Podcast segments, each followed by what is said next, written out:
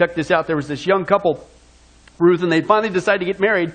But listen, uh, and by the way, this is not you and John. I just want to clarify that. It's just, anyway, so, but uh, they're getting married, but as the day approached, listen, they, they grew very apprehensive. You see, each one had a problem that they never shared with anyone before, not even each other. Mm, big mistake. So the groom to be overcoming his fear, he decides to go to his father for advice. And he says, Dad, he says, listen, I, I am deeply concerned about the success of my marriage. You see, I love my fiance very, very much, but you see, Dad, I've got very smelly feet.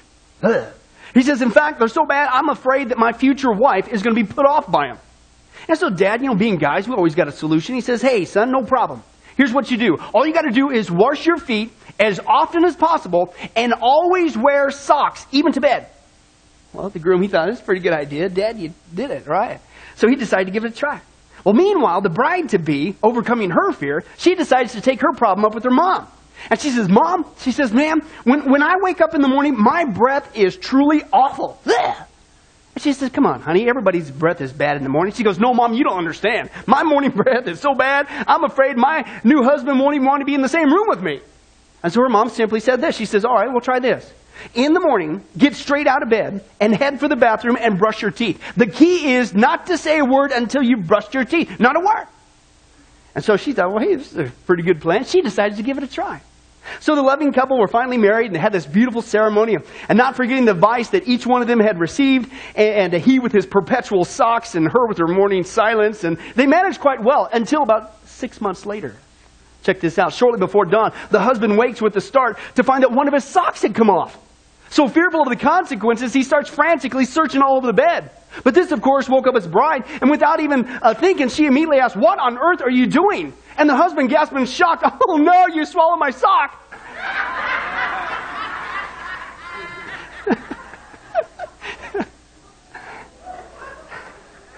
Oz, you got your socks on, buddy? Just checking. All right, hey, folks, here's the point. No matter what that couple tried to do, they were not going to escape the inevitable, were they? Okay, the truth was coming out sooner or later. Okay, and uh, when it comes to marriages, how many guys can agree that sometimes, hey, try as you might, it's going to happen. You're going to have to face some serious, stinky challenges once in a while, right?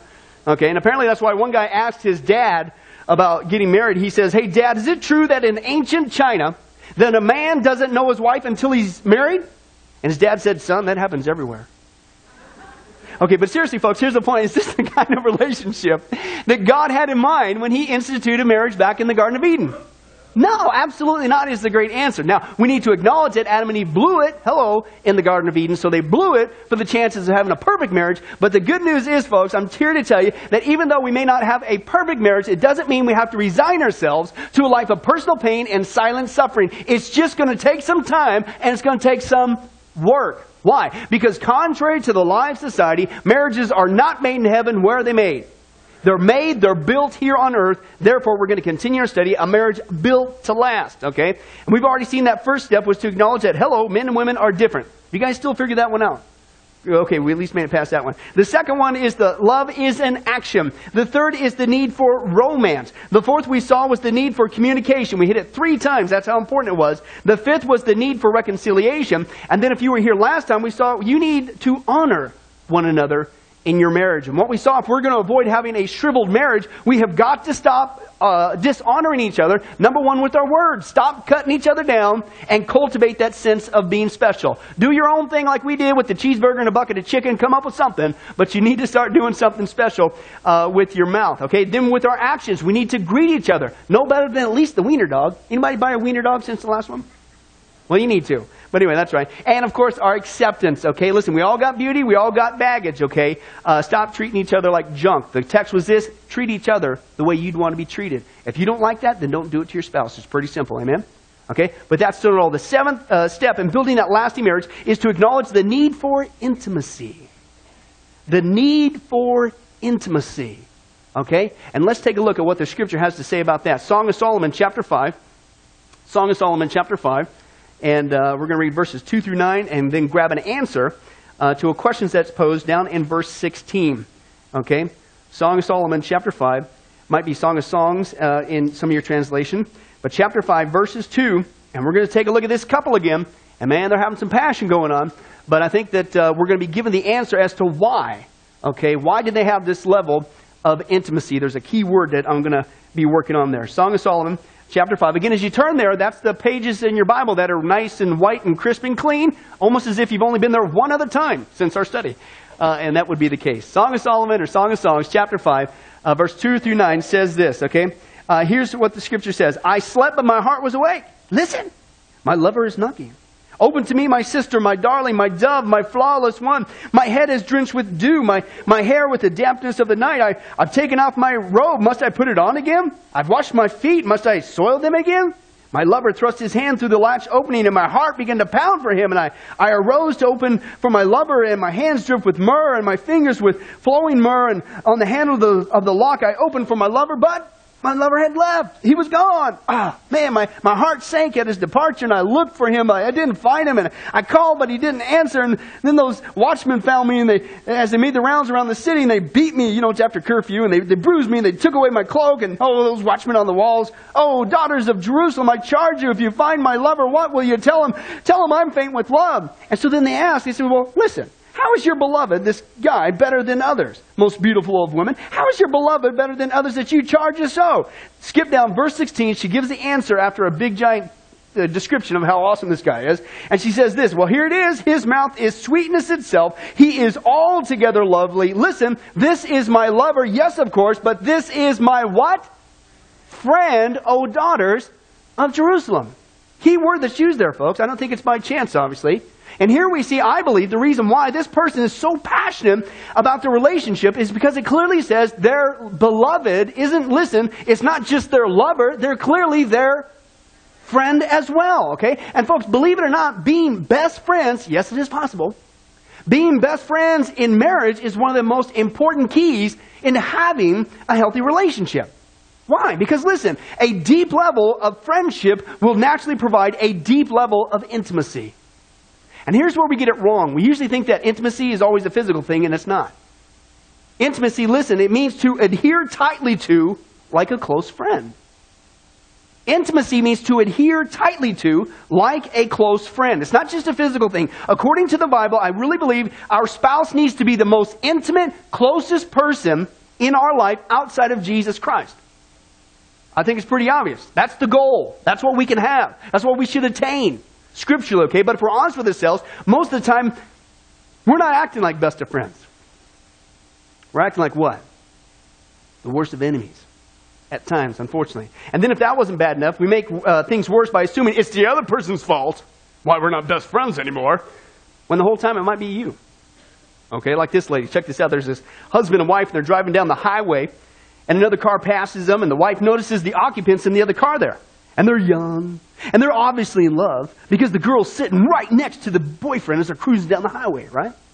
Well, this causes his wife to think back when she and her husband were young and in love, and, and she began to wonder where the show of affection, where had the intimacy gone over the years. And so finally she says to her husband, Honey, you remember when we used to be like that young couple? Where did the love, where did the intimacy go? Well, this caused the husband to ponder about her question. As he thought about it there from the driver's seat, uh, he simply replied, I don't know, but I haven't moved. Funny, but there's a lot of truth to that, isn't there? Okay? That lady was actually blind to what was causing the distance between her and her husband. She assumed the whole time it was him, the other person, instead of have you considered your own behavior? And folks, I'm telling you, it's this natural tendency to ignore our own destructive behavior is what creates division in our marriage. Why? Because listen, here's the tagline, here's the crux of our study today. Listen, if we don't develop intimacy right from the start, our marriage is going to soon slide apart. If we don't develop intimacy right from the start, our marriages are going to slide apart. As we saw last time, dishonoring each other shrivels the heart. A lack of this intimacy will drive you apart. Okay, and here's how it works, folks. Whether you realize it or not, every single day of your marriage, there's tension. And you're either being drawn closer together in your marriage or you're being pulled further apart. It's like an escalator, it doesn't stop, right? If you're trying to do certain things that people's kids do over yonder, you're trying to run up that escalator that's going down. Okay, what happens the moment that you stop trying to run up it? You go down, okay? And it's the same thing with marriage. I'm not recommending that, by the way. Okay? Uh, but it's the same thing with marriage, folks. You're either going closer together or further apart. It's like an escalator. You're always headed in one of those two directions. Right now, today, whether you see it or not, realize it or not, you're either being right now in this phase, in this day, you're being your actions are drawing you closer together in your marriage. But it could also be your actions are causing you to go further apart. And it never stops. You're either going one way or you're going the other way. And here's the problem. The longer you slide apart, the wider the distance becomes. And the wider the distance becomes, listen, the more you run the risk now of being split apart. Okay? Therefore, to protect our marriages from splitting apart, I think we better take a look at some ways to develop this intimacy. How about you, Mike? Yes, Pastor Billy. That's right. You are scoring points already. I'm there to help you out. And the first way that we develop this intimacy, Ruth, thanks for laughing, uh, is, is pretty obvious, but I'm telling you, this is a big one in our rat race society today. If you're going to be best friends, listen, you need to spend some time together. Okay? You got to spend some time together. Okay? Let's take a look at this scripture there, Proverbs 17, verse 17, and Proverbs 27, verse 10 clearly says this about a friend. Uh, says this, a friend is always, not sometimes, not just on the weekends, not just when you want something, but a friend is what? Always loyal. Okay, and a brother is born to help in time of need. Never abandon a friend, either yours or your father's. Then in your time of need, you won't have to ask your relatives for assistance. So parents, that's right. If you want your kids to be responsible, encourage them to get a bunch of good, loyal friends. Okay? But uh, seriously, what's going on here, folks? The Bible says that according uh, uh, to the Scripture, one characteristic, uh, characteristic of an intimate friend is they are loyal. They're loyal. In the context there, it says they express this loyalty how? By taking the time to be there for you, especially when you need it most, right? That's a loyal friend. That's someone you can count on. Now flip it around. An indicator when a person is not being your friend is when they do the opposite. In other words, when they refuse to spend time with you, let alone when you need them the most, okay? And folks, if you were to ask me one of the major cause of marital problems today, I'm telling you it's this one. We have simply become too stinking busy to spend any kind of quality time together. Something's always there to eat it up. We're so stinking busy today, folks, running the rat race of life, we don't have time for anything. Not even pumping gas in a car.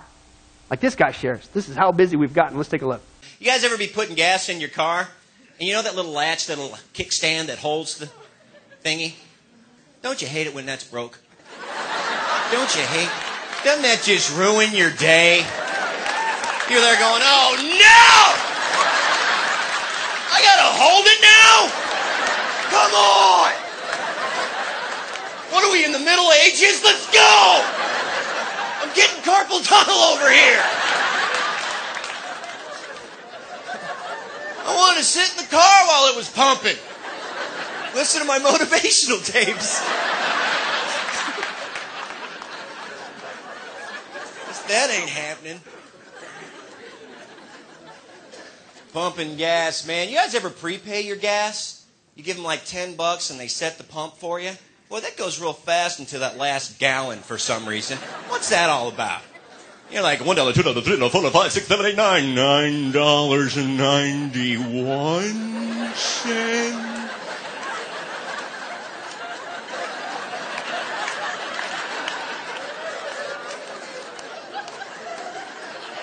Nine dollars and ninety-one and a half.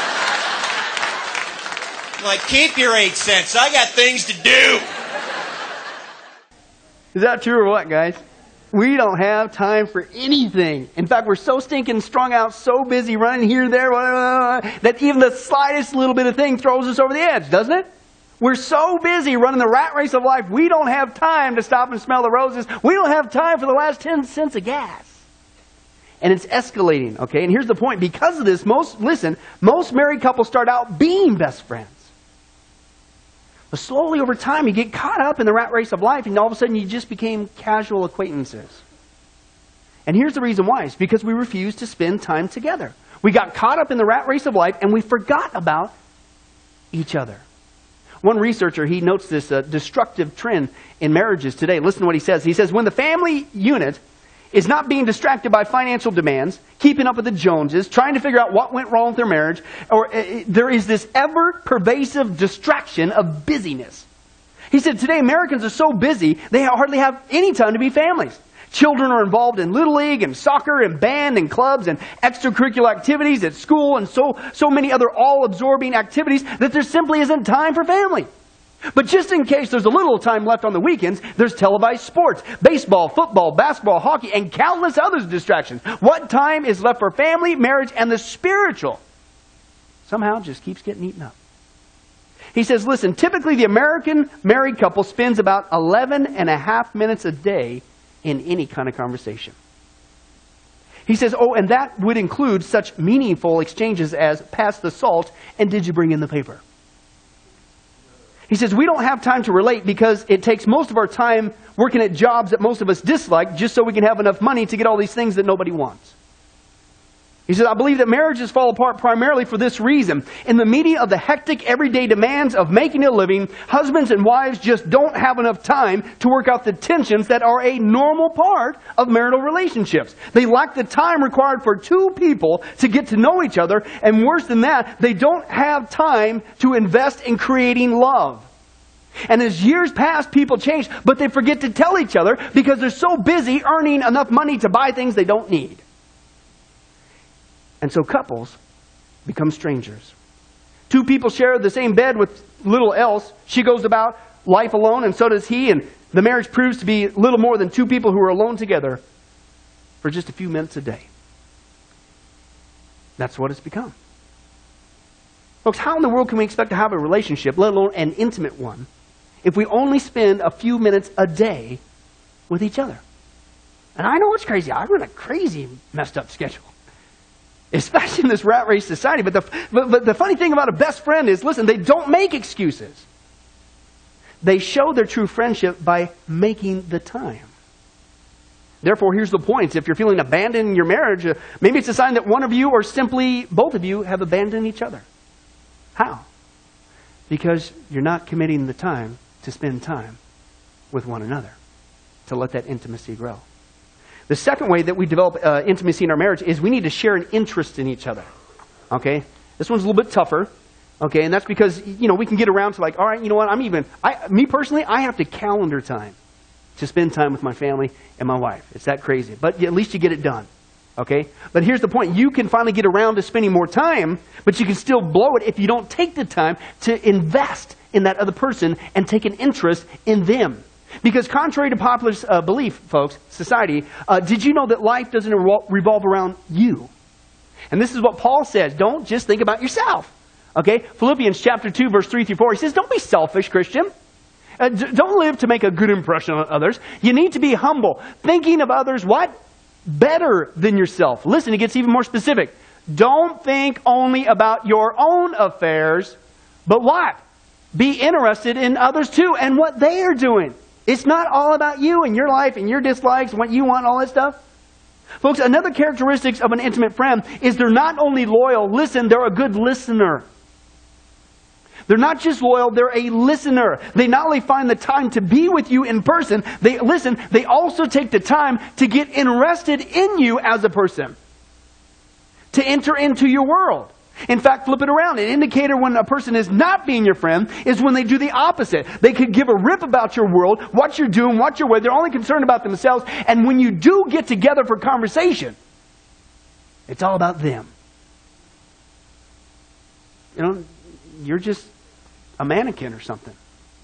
They don't take the time to share an interest. Well, what about your world? How was your day?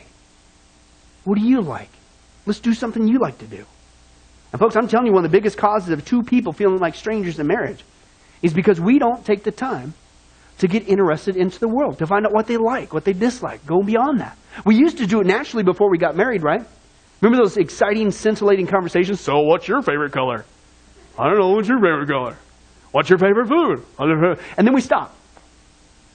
We need to keep sharing the interest uh, in each other, okay? And granted, especially for us guys. Guys, I know, listen, when you try to enter into your wife's world, and she starts to open up. Hey, listen, I know it can get scary at times because you might get a lot more than what you bargained for, okay? But whatever you do, don't react like this guy did when he was trying to enter into his wife's world. Let's take a look. If you go to Starbucks, learn their drink. Like when you go to the drive through learn what they like to drink at Starbucks. It'll blow her mind. It will. Because women are, that's a hard drink. They're very complicated. Men are easy at Starbucks. You know, you ever go to the drive-thru? Can I help you? Yeah, give me a venti coffee, no cream. Uh, honey, what do you want? Okay, here's what I want. Listen, listen, this is what I want. I want a tall, skinny, sugar-free, decaf, soy, vanilla latte, extra hot, whipped cream, double sleeve, no cup.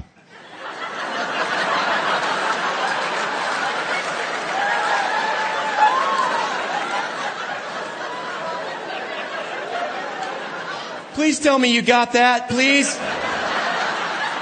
I'd like to change my order to a large whiskey, just a large cup of whiskey, because I'm going to drive away and off a cliff.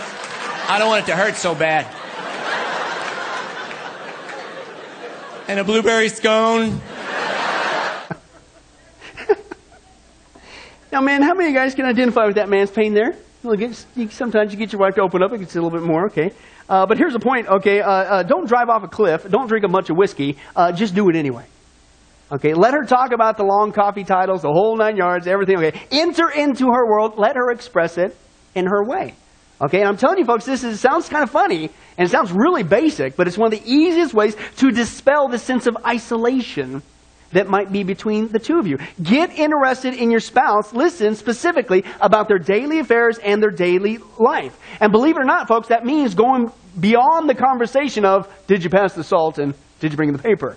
You got to get a little bit more specific, okay? And it's got to be quality time. Now, listen, I've learned that there's some uh, general things that you need to understand between men and women, the way that God has wired us, if when we start to get specifically, we're going down the right route. Because you might think that they're interested in what you're interested in, and that generally isn't the case. And so they're not going to respond. So he, here's how it works men in general gain their sense of identity in general with our work. Okay?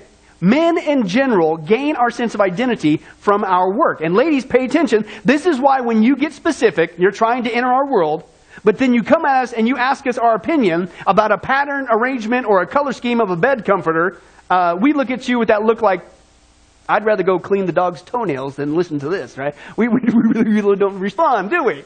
Okay? It might be uh, important to you, and that's great, but not to us. Most men aren't interested in that kind of stuff. It's not that we don't care. It's just that's not our thing. We're not going to open up to those conversations. But listen, if you ask us about our work, you ask us about our projects, you ask us about what we built or tried to build, okay, what do we do?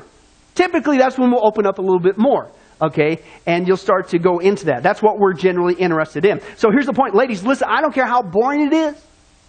I don't care how boring it is. You still need to go out of your way to share an interest in your husband's work, and you'll see the intimacy begin to grow. Now let's flip it around. Ladies in general, you gain your identity generally from the home, from the relationship, from the home, from the family unit. Okay? Men, it's more from work. Ladies, it's more from the home. And guys, this is why when we try to enter our wife's world, but we're doing it our way, and we say, hey, honey, let's get close in our conversation. Give me your opinion on the fuel intake of this brand of four barrel carburetor. What, what does she do? She opens up. No, she doesn't. She looks at you like, can I go eat a box of head cheese now? I don't want to be a part of this. Are you kidding me? Anybody ever eat head cheese? Everybody ever see head cheese? All right, for those of you guys don't know, go look online. Don't do it now. Okay, and you'll see what I'm talking about. But no, she doesn't want to open up to that. Why? Because listen, most ladies aren't interested in that. Maybe that's important to you, but listen, that's not her thing, okay? Uh, it's not that she doesn't care about you, she's not interested. But if you ask her about the kids, you ask her about the condition of the house, you ask about something that she's cooked, you, you ask about the, the family and things, what does she generally do? She starts to open up.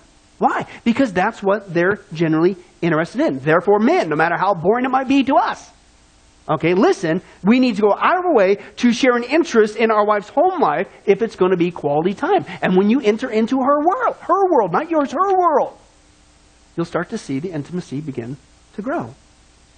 Folks, we are not going to have an intimate relationship with one another if we don't take the time to share an interest in one another. And I know it's hard, and especially sometimes if their interests tire you. But listen, the funny thing about a best friend is they never get tired of you. And they show their true friendship by getting interested in you. Okay? Therefore, if you're feeling bored with your marriage, maybe it's a sign that one of you or both of you have become bored with each other. Why? Because you're no longer entering into each other's world, asking those personal questions, sharing an interest in one another. Do that again, you might find that hey, it's pretty exciting being with you again. The third way uh, to develop intimacy in marriage is by staying faithful with each other. And this is common sense. Staying faithful.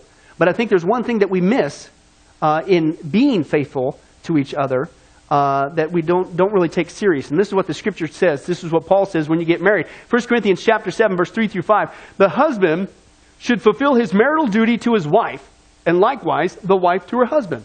What? He says, in fact, the wife's body does not belong to her alone, but also to her husband. In the same way, the husband's body does not belong to him alone, but also to his wife. Do not deprive each other, except perhaps by mutual consent, and only for a time, so that you may devote yourselves to prayer. Then come together again, so that Satan will not tempt you because of your lack of self control. I wanted to read that in the context. We dealt with that back half there uh, before earlier in our study, but I wanted to get the whole context of what's going on here because the Bible clearly says that as husbands and wives, we do have a duty between each other. And this is a physical duty. Paul clearly says, listen, it's not all about you when you get married. There's a physical duty. It says your body there doesn't belong to any, uh, just you anymore after you get married. He says, listen, you're supposed to share yourself physically with your spouse and on a regular, timely basis. Why? Because what's the context there? If you don't do that, then what are you actually inviting? Temptation and spiritual warfare. And so Paul says to stave that off so that your emotions don't get out of control, you need to counteract that with regular intimacy uh, between each other. Okay, you have to share yourself with each other to listen to avoid adding to the current societal temptation to be tempted away from each other. You see what I'm saying? It doesn't fix everything, doesn't have a, an excuse. But listen, you're not helping anything if you don't come together on a regular basis. You're adding to that temptation to not be faithful, okay, with each other. Now, as we saw before, when it comes to those kind of issues, uh, you do need to take some time to romance each other and all that kind of stuff. Uh, we saw the general rule is men are like microwave ovens and ladies are more like crock pots. And so sometimes you need to be prepared to romance and stuff like that. But the point of this context, folks, is you need to be coming together on a regular basis. You need to share yourself with one another on a regular basis. Why? Because listen, guys, contrary to popular belief, did you know that temptation doesn't stop just because you get older? Did you know temptation to not be faithful to each other doesn't stop just because you've been married a long time now? It never stops. And so sometimes you got to try to make the best of it. Like this guy. Let's take a look. We got married last Friday. My girl was right there beside me. Our friends were all gone. We were alone side by side. We were so happily wed when she got ready for bed then. Her teeth and her hair she placed in a chair side by side. One glass eye so tiny, one hearing aid so small. Then she took one leg off and placed on the chair by the wall. I stood there broken hearted. Most of my girl had departed.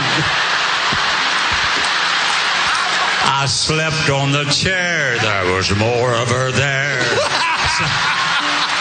By side. Oh. No way in the world am I going to ask for a show of hands of how many can identify with that man's challenge there. But the point is, guys, you still need to be persistent. You still need to work with it, okay? Why? Because listen, guys, what's the main point of the context here? It's not just a duty, it's a spiritual issue, too. Temptation never stops. Just because you get old, it doesn't stop. Therefore, the scripture, I believe, is very clear. Do not deprive each other for long periods of time so you won't be tempted by something else. Okay? And, and, and, that's bad enough, but the Bible also says these temptations to be unfaithful to each other, they come in various forms. That's just the physical thing. Let's take a look at what uh, the scripture uh, says here. This one's in Song of Songs. Uh, he talks about in chapter 2, verse 15. He says, Quick! Catch all the little foxes before they ruin the vineyard of your love, for all the grapevines are in blossom. Another characteristic of an intimate friend is they're a good lookout is what I think that the scripture's telling us here. This is that, once again, the context, that passionate couple. They are a lookout for you. They're loyal, they'll listen, but they'll look out for the best interests of the relationship, okay? In fact, flip it around. An indicator when a person is not your friend is when they do just the opposite.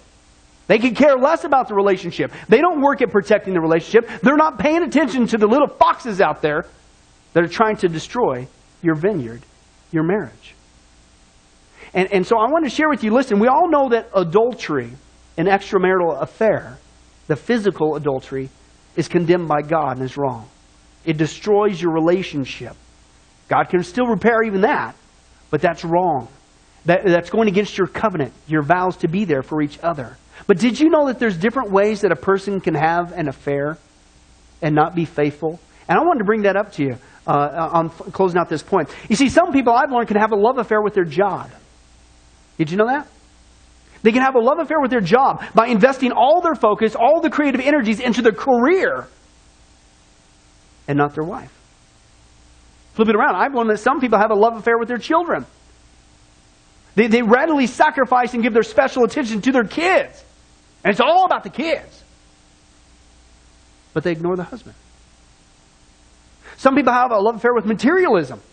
And, and they readily spend bags of money and they cherish things instead of cherishing their mate.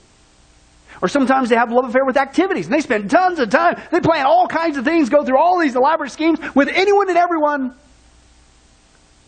but their spouse. When you look at this issue of being faithful and protecting the relationship so that intimacy can grow, adultery is just one of the little foxes that can ruin your vineyard.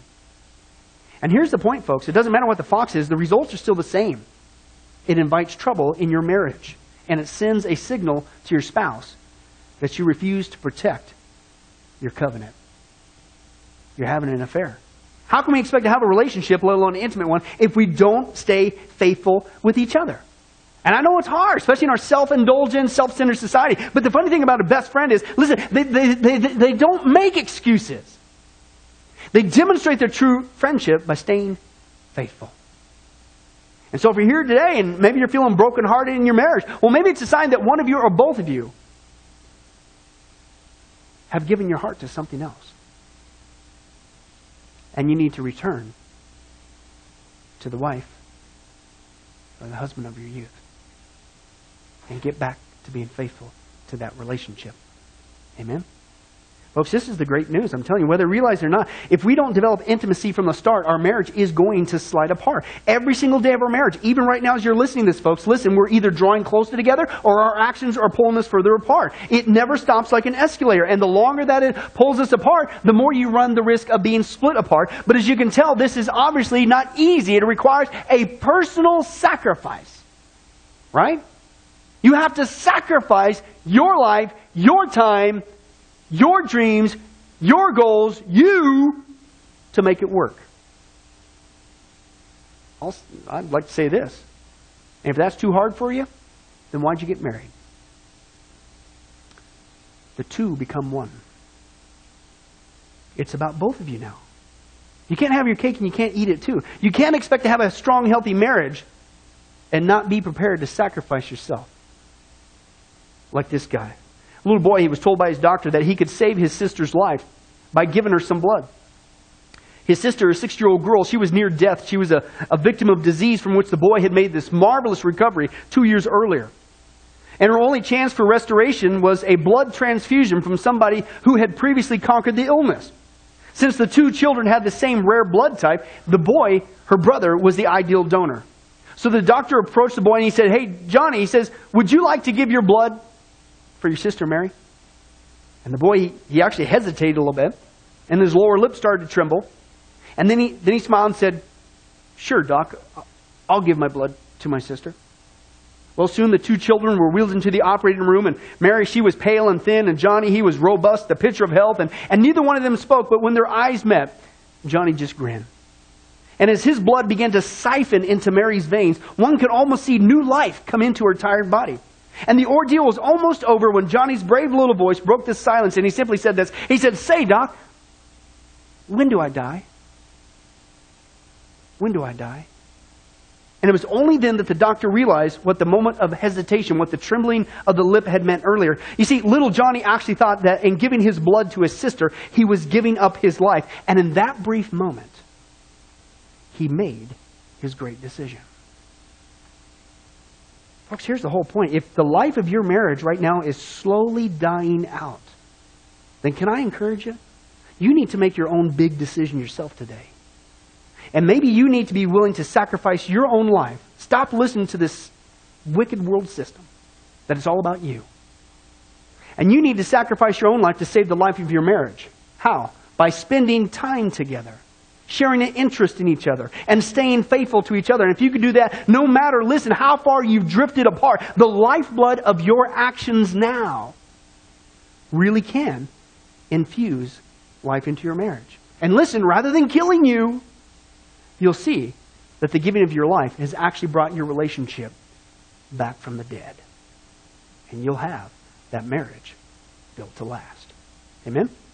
Let's pray. Well, hi, this is Pastor Billy Crone of Sunrise Baptist Church, and I hope you enjoyed today's study. But before you go, let me ask you one final question. Are you sure that if you were to die today, that you go to heaven and not hell? Before you answer that, let me share a couple things with you. Did you know that the Bible says that God is holy and that we are not? And the Bible also says that the wages of our sin or our unholiness is death. In other words, when we die, and it's coming for each one of us, we're all marching towards the grave at different speeds, but it's going to happen. The Bible says, therefore, since the wages of our sin is death, we deserve to die and go straight to hell and not to heaven. And that's bad enough, but to make matters worse, we don't want to admit this. God already knows.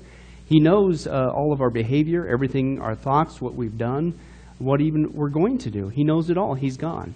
Even though He already knows this, we don't want to admit this. And so, out of love and mercy, God gave us something called His law or the Ten Commandments. It's kind of like His x ray into our heart to show us what He already knows that He is holy and that we are not. And it's this unholiness or sin that separates us from Him. Let's take a look at God's x ray, if you will, His divine law, to show us what He already knows. The Ten Commandments, uh, the ninth one, says this You shall not bear false witness. Okay? That's called lying. Okay? And if you've ever told a lie once, which we all have, myself included, the Bible says that makes you a liar. Okay? The, the, another commandment says, You shall not steal. Okay? Uh, and you might think, well, that's something that everybody does. Well, it doesn't make it right, and it demonstrates what God is trying to show us that uh, we all have sin, and it's separating us from Him. Even if you took a pencil in the third grade from somebody, if you did it without permission, that's stealing. And so now you've become a thief. The Bible says that you shall not use the Lord's name in vain. And how interesting it is and unfortunate that the only name under heaven by which men might be saved, the name Jesus Christ, has now become a common cuss word. The Bible says that God is so holy that even his name is holy. If you've taken the Lord's name in vain and used it as a cuss word or even flippantly, the Bible calls that the sin of blasphemy. And so now you become a blasphemer. The Bible says you shall not commit adultery. And Jesus says if you even look at another person with lust in your eye, you've committed adultery in your heart. And finally, the Bible says uh, you shall not murder. And you might think, well, hey, I haven't done that one. Really?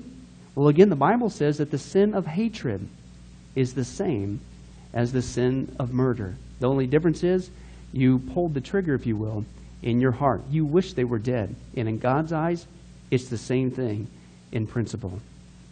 Folks, that's only just a couple of the Ten Commandments. We didn't even go through all of them. But I think you're starting to get the picture. The Bible is correct. We have all fallen short of the glory of God, myself included, and that we are separated from God as a result. And so when our time comes, we're not automatically going to heaven. We are headed for judgment. We are headed for hell. Now, let me tell you the good news. The good news is that God so loved the world that he gave his one and only begotten Son, Jesus Christ, to save us. Jesus Christ died on the cross. It was the death penalty of its day.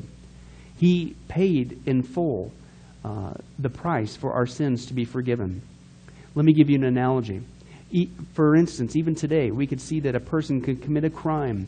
Uh, they, they cannot reverse it. The, the sentence has been passed. The judge has uh, slammed his gavel, and they are ushered off into their jail cell. And in this particular crime, they are going to receive the death penalty. And so they're behind bars just waiting for the time, waiting for the call for them to go and uh, receive the death penalty. But believe it or not, as we know, there is a way that a person can get off a death row.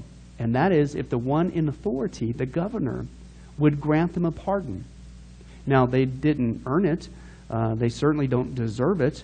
And there's nothing they could do uh, to earn it because nothing can reverse their crime. Okay? Yet the one in authority has that ability to grant them a pardon. Well, can I tell you something? That's what God has done through Jesus Christ. The cross was the death penalty of the day. God sent his one and only Son to die on the cross, to take the death penalty in our place, and that if we would just receive his pardon for all of our sins, God is willing to allow us to get off a death row. He's willing to forgive us completely of all of our sins. That's the good news that I want to share with you. God loves you. The Bible says that God is not willing that anyone should perish, but everyone come to repentance. Won't you, if that's you, call upon the name of Jesus Christ right now? Won't you ask Him to forgive you your sins? The Bible says that if you confess with your mouth Jesus is Lord and believe in your heart that God raised Him from the dead, you will be saved. Won't you do that now, wherever you are? Please take God up on his amazing, loving offer. I'll let you down. Man will let you down. People will let you down. But God never will. He wants to adopt you into his forever family. He loves you. He's willing to forgive you of anything and everything you've ever done, past, present, and future. It's amazing. Please call upon Jesus now. Well, this has been Pastor Billy Crone of Sunrise Baptist Church. If there's anything that we can do for you, please don't hesitate to ask. Our number and information will come up here on the screen here shortly. And remember, I hope to see you in heaven. God bless. Thank you for watching this presentation from Sunrise Baptist Church. If you would like to send us a letter or any other kind of postage, you can reach us at 1780 Betty Lane, Las Vegas, Nevada 89156. For more information, you can give us a call at 702 452 8599 or email us at bcrone at getalifemedia.com or you can visit our website at www.getalifemedia.com. Billy Crone and this ministry can also be found on Facebook and Twitter. Join us for services at www.sunriselv.com.